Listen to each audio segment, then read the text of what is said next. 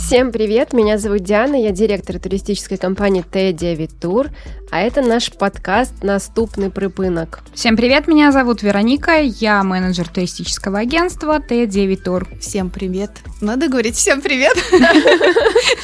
А я Юля, человек, которого просвещают девочки в своих туристических вопросах. И наступный припынок твоего просвещения – это ответы на популярные вопросы от туристов и о том, как вообще подготовиться к пакетному туру? Да, помимо того, что у меня есть свои вопросы, мне тут еще дали целый лист вопросов популярных от туристов. Кстати, я пробежалась глазами и вижу, что действительно у меня тоже такие вопросы возникали перед своими путешествиями. Но начнем с базы, как я понимаю, какой-то базовых понятий, которым, между прочим, для меня тоже когда-то было открытие. Что такое пакетный тур? Вообще, что туда входит и какой маршрут в пакетном туре для туриста? Пакетный тур можно сравнить как тур под ключ, то есть когда туристу остается выбрать только отель, даты, направление, остальное все за него организовываем, продумываем мы с партнерами. То есть у него полностью продумано, как он летит, кто его встречает, кто его отвозит в отель, представитель, который будет в отеле, соответственно, и как его заберут обратно. Что входит в пакетный тур? Авиаперелет, трансфер групповой, либо индивидуальный, проживание в отеле на выбранном типе питания, экскурсионное обслуживание не входит, но входит гид, то есть представитель отеля, который в случае чего поможет возникнувших вопросов, ну, соответственно, трансфер обратно и страховка. То есть я такая, алло, Вероника? Да, можно хочу поуважительнее, пожалуйста? У нас не такие туристы. Извините, пожалуйста. Алло, Вероника Андреевна, я хочу тут зимой уехать в отпуск на 7 дней. Что вы мне посоветуете? Ну, в декабре нас 4 человека. Ну, я так понимаю, так себя ведут типичные туристы, которые хотят какой-то пакетный тур, только правильно? Тон нежнее как-то. Просто я не типичный турист. Да, обычно люди звонят и говорят, я хочу полететь, вот, например, в декабре, нас столько-то человек, куда вы посоветуете полететь? И, естественно, конечно же, мы сразу задаем вопросы. Сначала нам надо исключить варианты, оставить несколько направлений. То есть мы не можем предложить сразу весь мир. Во-первых, это тратится время туриста в первую очередь, это тратится время наше. То есть мы выясняем потребности, как турист хочет отдыхать. То есть это просто звездочкой на пляже, номер, бар, пляж и обратно в том же направлении, либо это надо что-то изучать, к каким-то диким местам передвигаться. То есть когда мы определились со страной, мы выясняем, сколько человек хочет, в какую сумму вложиться на свой отдых. Если человек... То есть определить бюджет. Да, бюджет. Определить бюджет, если человек, ну бывает такое, когда без понятия, какие сейчас цены на тур, мы ориентируем. Вот, я хотела сказать, что сейчас так все меняется с ценами, что, а если я не знаю, сколько мне понадобится на отдых, я хочу хотя бы хоть какие-то ориентиры иметь для себя, вы же тоже с этим помогаете. Конечно, то есть мы ориентируем сразу, какой старт цены на состав уже и предполагаемая дата туриста. Ну, старт цены мы сразу оговариваем, что это самый первый отель по подбору, вот примерно такой, о котором мы говорили на прошлом подкасте. Мы ориентируем, какая будет стоимость, если вы выбираете что-то приличное, и мы ориентируем, сколько будет стоить, если вы выбираете что-то неприлично дорогое, к примеру. Диапазон вот этот цен. Но он может разниться, начиная от $500 в зависимости. Ну, я говорю про двоих человек, так проще. Начиная от $500, заканчивая, если до варианта неприлично дорогого, то там до бесконечности действительно. А, кстати, у нас есть туристы, если они постоянные, они нам звонят и говорят, просто мы хотим на отдых, а мы говорим, ну давайте в этом году вот сюда. Они такие, окей. О, прикольно. Да. Я буду двигаться в этом направлении. Поэтому хорошо не менять агентов, когда это как к врачу сходить. Один раз сходили, рассказали все, что у вас болит, и он дальше уже начинает вас это лечить. Как личный тренер, да. Или психолог, да. Тоже... Мне нравится очень с постоянниками работать, потому что ты знаешь, что они хотят. Вот ты сидишь, выбираешь отель, такой, так, этот не предложу, тут нету скатерть. скатерти на ужин. Угу. Ну, есть такие даже туристы, которые все до мелочей, и ты знаешь все их особенности, и что им предлагают. Ну, там столы вытирают, например. Хорошо. Антижиром. То есть пакетный тур — это как ремонт под ключ. Когда ты дал денег, тебе все сделали. Хорошо, ты дал... В том числе и документы. И вот вы же тоже, наверное, рассказываете там, что нужно, понадобится из документов, какие там требования. И это уже сам турист делает или вы делаете? По-разному. Если это безвизовое направление, то туристу остается только внести полную стоимость, когда подходит срок оплаты. За 3 дня до вылета готовы уже все документы. Это страховой полис, это авиабилет, это ваучер. Ваучер по-простому как путевка, то есть подтверждение того, что турист имеет право проживать в этом отеле, у него все оплачено. Тоже не обязательно ехать каждый раз в офис. Сейчас 21 век, все автоматизировано, мы можем билеты ему отправить на почту, турист печатает документы. Там специальный просто номер документа, по которому сверяют его оригинальность. То есть никаких там водных знаков, особая печать, там такого нет. То есть турист может распечатать, где ему удобно. Турист забирает документы, мы напоминаем ему за примерно день до вылета, что завтра у вас вылет. Не забудьте, вот ваш рейс пока еще без изменений, но если что, вот вам ссылка, где вы можете проверить по вашему номеру рейса, есть ли какие-то изменения или нет. Ну, это касается ночных вылетов, допустим, или ранних-ранних утренних, когда у нас нету возможности прям вот сразу проверить. Встряну в разговор. Я, когда первый раз обращалась через турфирму Т-9, мои любимые Т-9, и так получилось, что это был первый мой полет на самолете. Я очень переживала по этому поводу. И мне так понравилось, что девушка, которая оформляла мне все это, говорит: хотите, я вам позвоню, я вам все расскажу. Она на такую мне моральную поддержку оказала в этом вопросе, что я уже все знала, куда идти, что делать. И я уже даже знала, что если, что-то я растеряюсь, что я тут же ей напишу. Она вот на связи была меня, пока мы не отправились, не сели в самолет.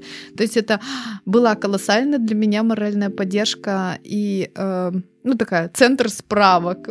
Ну, потому что полет это стресс для любого человека. Да. Он и стресс и для меня, хотя я летаю много, и бывают разные ситуации там, и в самолете, и до самолета. И ты немножко растерян, потому что это твой отпуск, даже опытный человек. Даже я, бывает, звоню там Веронике и говорю: и вот у нас сегодня, кстати, тоже коллега улетела, она тоже писала там, а что мне делать?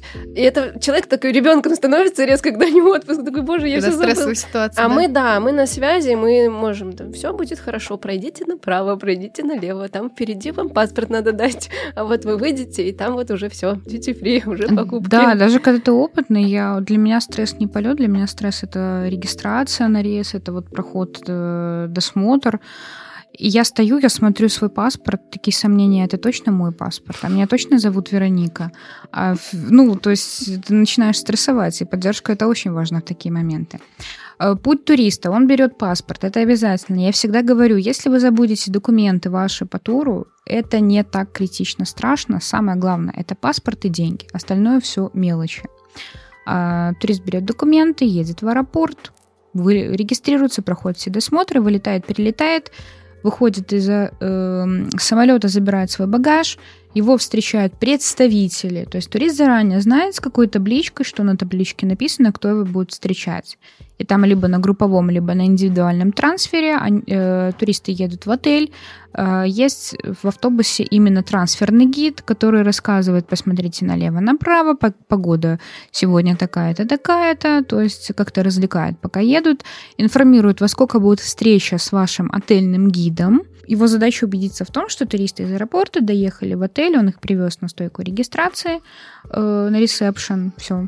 То есть пакетный тур — это когда только нам звонишь, как турист, и все, и ты уже в наших объятиях, в руках. И каждый этап за ручку практически ведется. То есть даже люди, которые там есть, которые, например, у нас боятся, родители отправляют, пенсионеров, которые никогда не летали.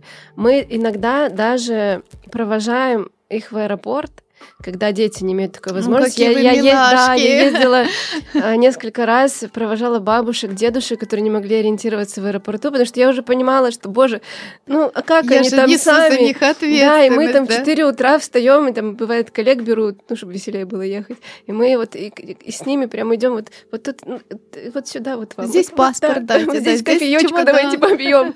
Да, мы такие. Какие вы миленькие.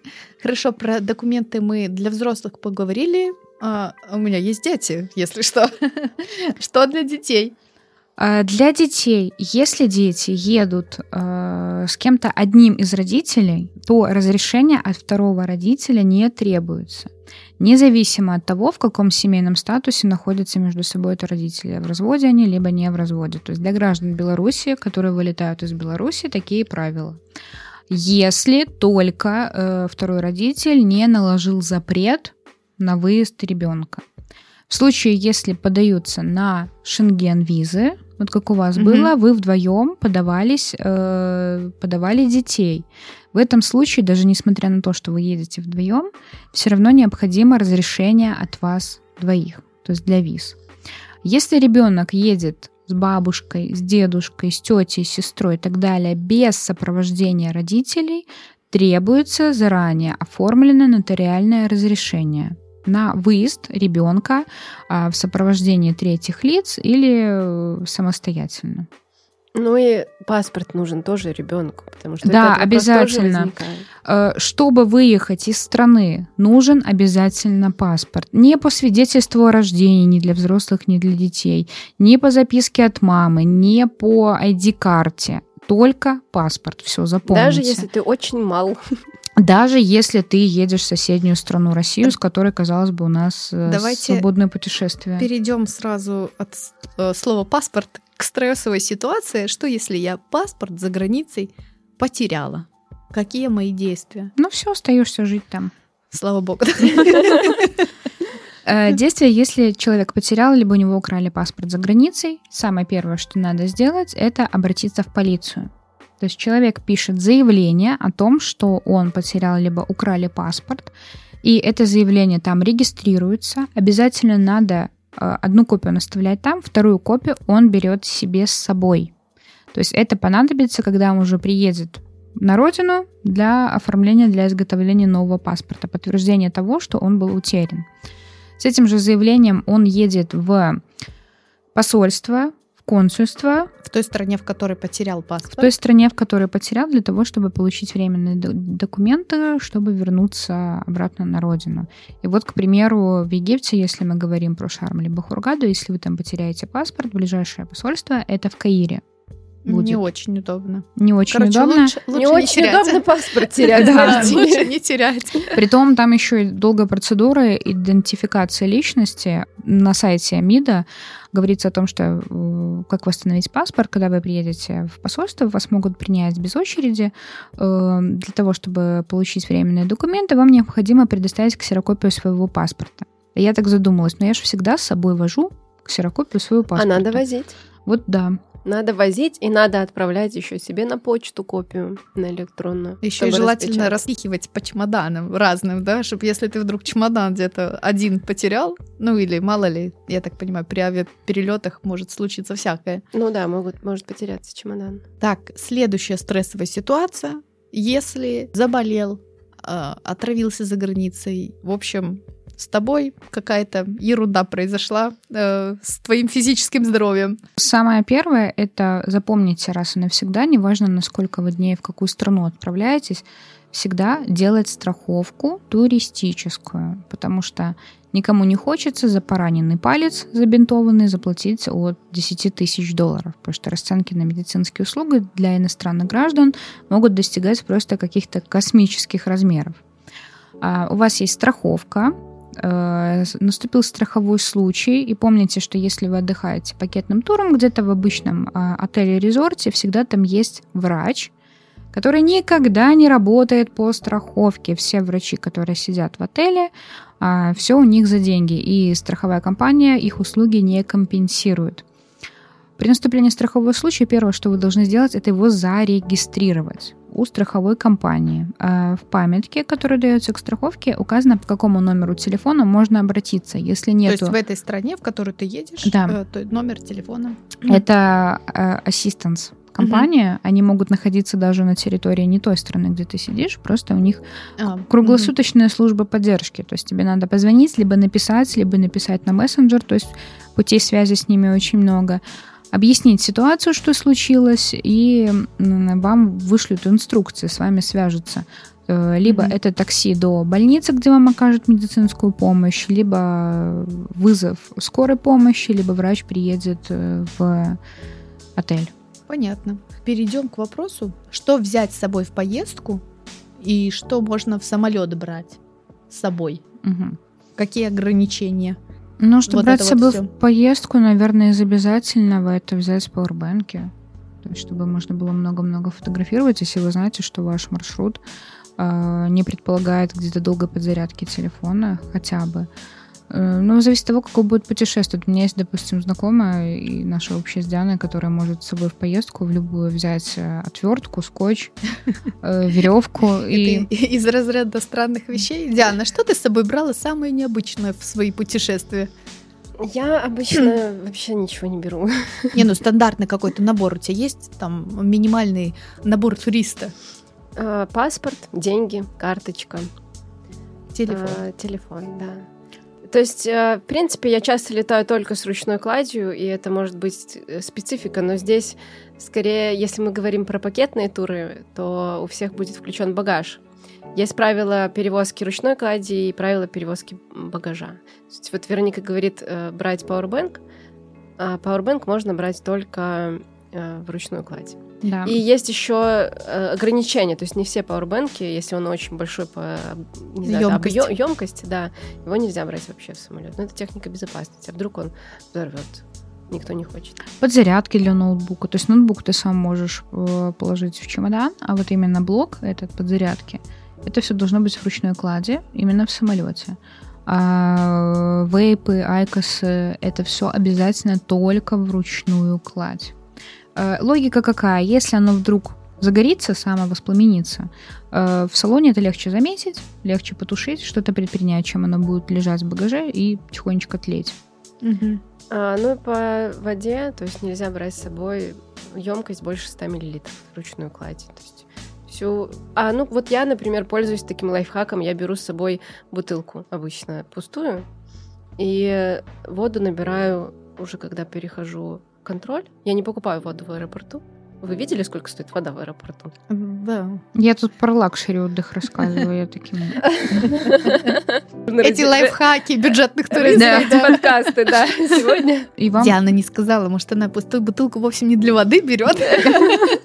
Это нам она говорит, что воду туда наливает. Никогда не видела, чтобы в зоне duty-free домашнее вино разливали. Для чего нужна была бутылка? Если мы говорим про туристов, которые путешествуют только с ручной кладью, научите меня как, во-первых, делай свой гайд. Если человек летит, и он не хочет на месте покупать шампунь, какую-то уходовую косметику, ну вот, допустим, как у нас для девочек, гель для душа, шампунь, мицеллярка, что-то вот такое. Можно провозить жидкости до 100 мл, то есть это travel такие... маленькие баночки. Да, маленькие баночки, то есть перелить туда. Обязательно оно должно быть в zip-пакете. И не больше литра. И не больше литра в общей сумме. Угу. Ну, это, кстати, вы тут без детей-то путешествовали. А я путешествовала с детьми, и нам, кстати, воду разрешали брать, независимо от того, было там больше 100 мл в бутылке или нет. Вот не есть везде такое. Разрешают. Если есть человеческий фактор. Если вам один раз разрешили, это не значит... Ну, нам-то не один. Поэтому я предполагаю, что все-таки на детей дают, знаешь, такую поблажечку. Всегда есть какие-то поблажечки, вот как я, к примеру, перевес чемодана, а где-то вот прям ровненько до граммов смотрели. Где-то поблажечка, я прям в Египте просто забыла, что у меня в руке бутылка воды. Ну, растерялась. Я вот эти вот не люблю все досмотры, я иду, переживаю, но с бутылкой вот воды полностью целой. Никто даже ничего не сказал, нет. Хорошо, а что же сделать, если потерялся багаж? Кому мне звонить? Где его искать? Во-первых, кстати, багаж нужно фоткать обязательно. И фотографии. Я часто багаж, ты имеешь свой чемодан. Да. Ну, можешь сфоткать то, что внутри, вид. Как бы, если хочешь кому-то что-то доказать. Но внешний вид точно надо сфоткать, особенно если у тебя чемодан черный, например. Чемодан своих детей, мужа. Можно как-то его пометить, чтобы, опять же, не было такой ситуации, когда ты случайно взял чужой чемодан. Такое тоже бывает. Да. Я слышала лайфхак о том, что в чемодан кладут трекеры. Вот, это что-то на богатом уже. На богатом. У нас, да, есть специальные трекеры, по-моему, даже Apple выпускает, да. которые кладешь в чемодан, и у тебя на телефоне ты можешь смотреть, как он ездит по аэропорту. Блин, обидно, представьте, ты вот где-нибудь в бюджетном отеле Египта, а чемодан твой на Мальдивы полетел. Да, повезло чемодану. Простите, я перебила. Маркировать, то есть чтобы он был узнаваемый, фамилию, имя написать можно, есть специально продавать. Да, у меня такая бумажечка есть. Но... И куда обратиться? Во-первых, когда вы заметили, что нету вашего чемодана, либо он поломан, ни в коем случае не выходите из аэропорта, потом, как-нибудь заеду, разберусь. Нет, то есть сразу, где вы забираете чемодан, есть специальная служба, которая занимается такими вопросами, и этот случай надо зафиксировать. В случае, если это поломка чемодана, вы обращаетесь в страховую, потому что ваш багаж, он застрахован, это вместе с билетом такая опция. А в случае, если ваш чемодан потерялся, то есть у вас, чтобы была связь, контакты, тоже фиксированный случай, что вы ждете свой багаж. Тут все тоже зависит от добросовестности работников аэропорта, авиакомпании. Иногда чемодан могут сами работники привезти прям в отель вам, либо, если это на обратном пути, привезти к вам домой, либо просто сказать, вот где его можно забрать, в какое время в аэропорту. Кстати, вот вы говорите про ручную кладь, дешевые бутылки, что-то вам все не нравится. А если всегда нужно, в багаж с собой брать вот такие белье, первой необходимости вещи, щетку зубную, это все лучше взять с собой в ручную кладь, если паста, то миллилитража правильного. То, что вы должны дома представить, если у меня не будет чемодана, и мне без него нужно прожить 3 дня, грубо говоря. А вы прилетаете, а у вас только орешки в сумочке дамской. И что ты будешь делать? И айкос. Да, еще, не во всех странах можно айкос носить. Да. Я так понимаю, вы предупреждаете, если оформляете, например, кому-то в какую-то страну, где есть какие-то ограничения по ввозу чего-либо, то... Да, мы предупреждаем касательно документов, опять же, куда нужна виза, куда не нужна виза, какие способы ее оформления. Как, допустим, на Шри-Ланку можно оформить визу заранее, можно оформить визу по прилету, то есть тоже сообщаем об этом туристам. По поводу провоза, обычно это что-то такое, что встречается у всех, допустим. Вот в Таиланд нельзя возить айкос. Я еще, по-моему, слышала в Котор. И на Кубу нельзя электронные сигареты возить. Да. К примеру, нельзя в Таиланд возить киви. Да? Но про это мы вряд ли туристу скажем, только если он сам не спросит, потому что я очень сомневаюсь, что... Дай-ка киви отвезу. Что мне взять в ручную кладь? Телефон и киви. Интересно. Необычное такое ограничение. Ой, много же приколов по всем странам. Правил много. Жаль, что мы их сейчас перечислять не будем. Можем сделать следующий эфир, самые странные правила. Кстати, интересно будет, мне кажется, звучать.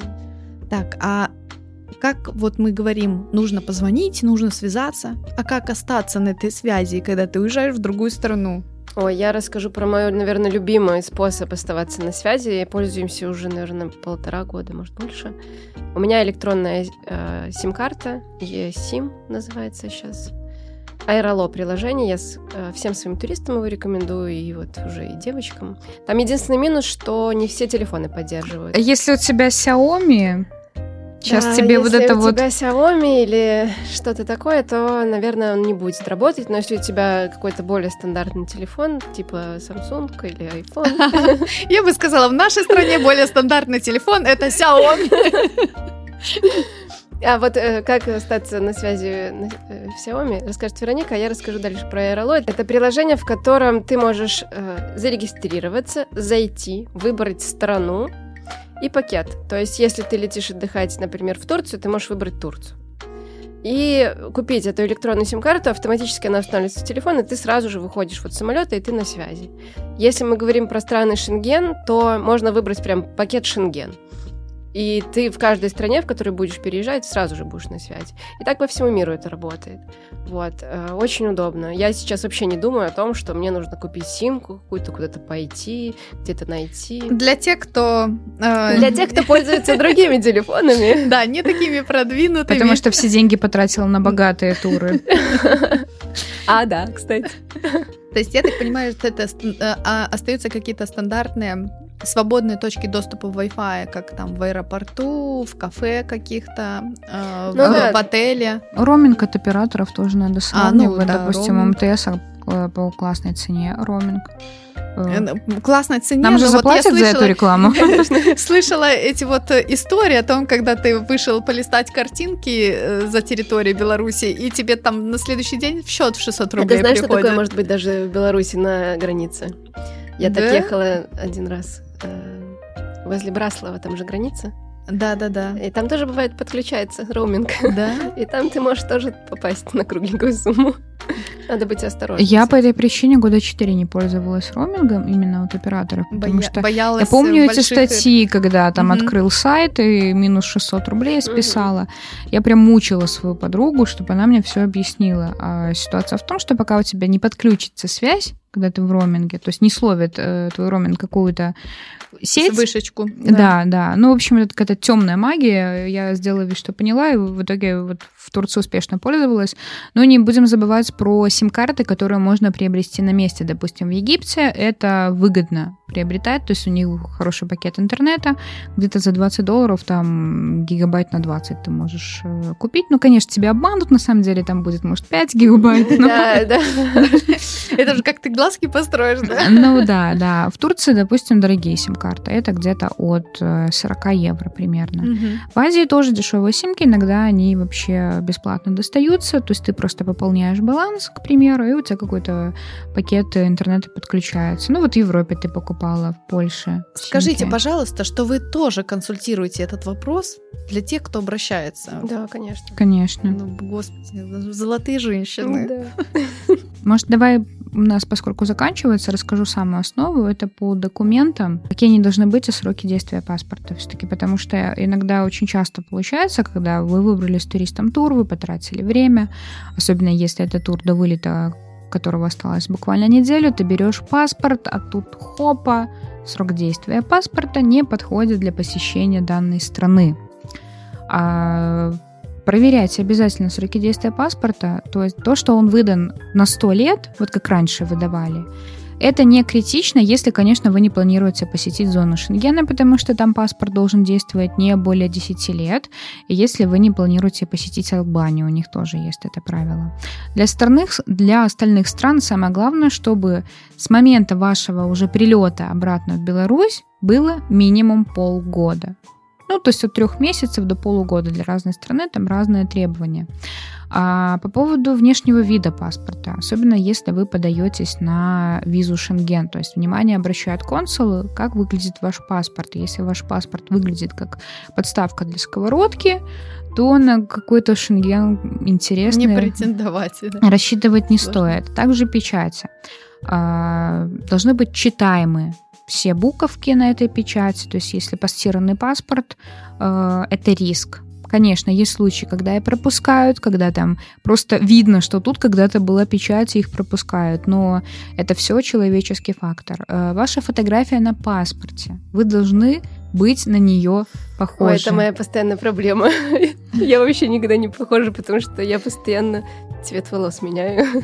Неуловимая женщина, да. Да, я там сейчас темненькая, сейчас светленькая. Это всегда так. Да, то есть не поленитесь, перефоткайтесь, если вы прям кардинально изменились, если вы похудели, либо располнели, либо были жгучей брюнеткой, стали пепельной блондинкой, к примеру. Ну, это все надо контролировать и проверять. Но они пропускают, просто это затягивает сам весь процесс. Конечно, их учат видеть, ты это или не ты, или сестра твоя, брат. То есть могут задавать вопросы, с какой стороны у вас родинка, к примеру, на лице.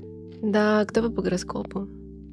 А ты как будто такой, типа, что, какие вопросы странные вы задаете? А вы астролог? Натальную карту, пожалуйста. И это, наверное, те вопросы, на которые ты должен быстро отвечать. Типа, вот они так проверяют часто. Или подпись поставить. У них там свои методы. Основные, по крайней мере, которые вы мне тут написали, мы вопросы озвучили, и те, которые я хотела задать. Выводы делать не будем, потому что их много. Просто верьте. Просто, да, доверяйте своему турагенту, не меняйте своего турагента, и у вас тогда будет любовь и хорошее путешествие. Да, вообще искренне рекомендую Инстаграм девочек. У них там очень много полезной информации, в том числе по тем вопросам, которые мы вот сегодня задавали и озвучили. И, как это говорят, все ссылочки будут в описании. Подписывайтесь на наш канал, да, ставьте лайки, колокольчик. У нас есть телеграм-канал Т-9 Тур, на который вы можете подписаться. Мы там часто пишем какие-то выгодные предложения, анонсы, да, лайфхаки, горящие туры. Все так. Спасибо.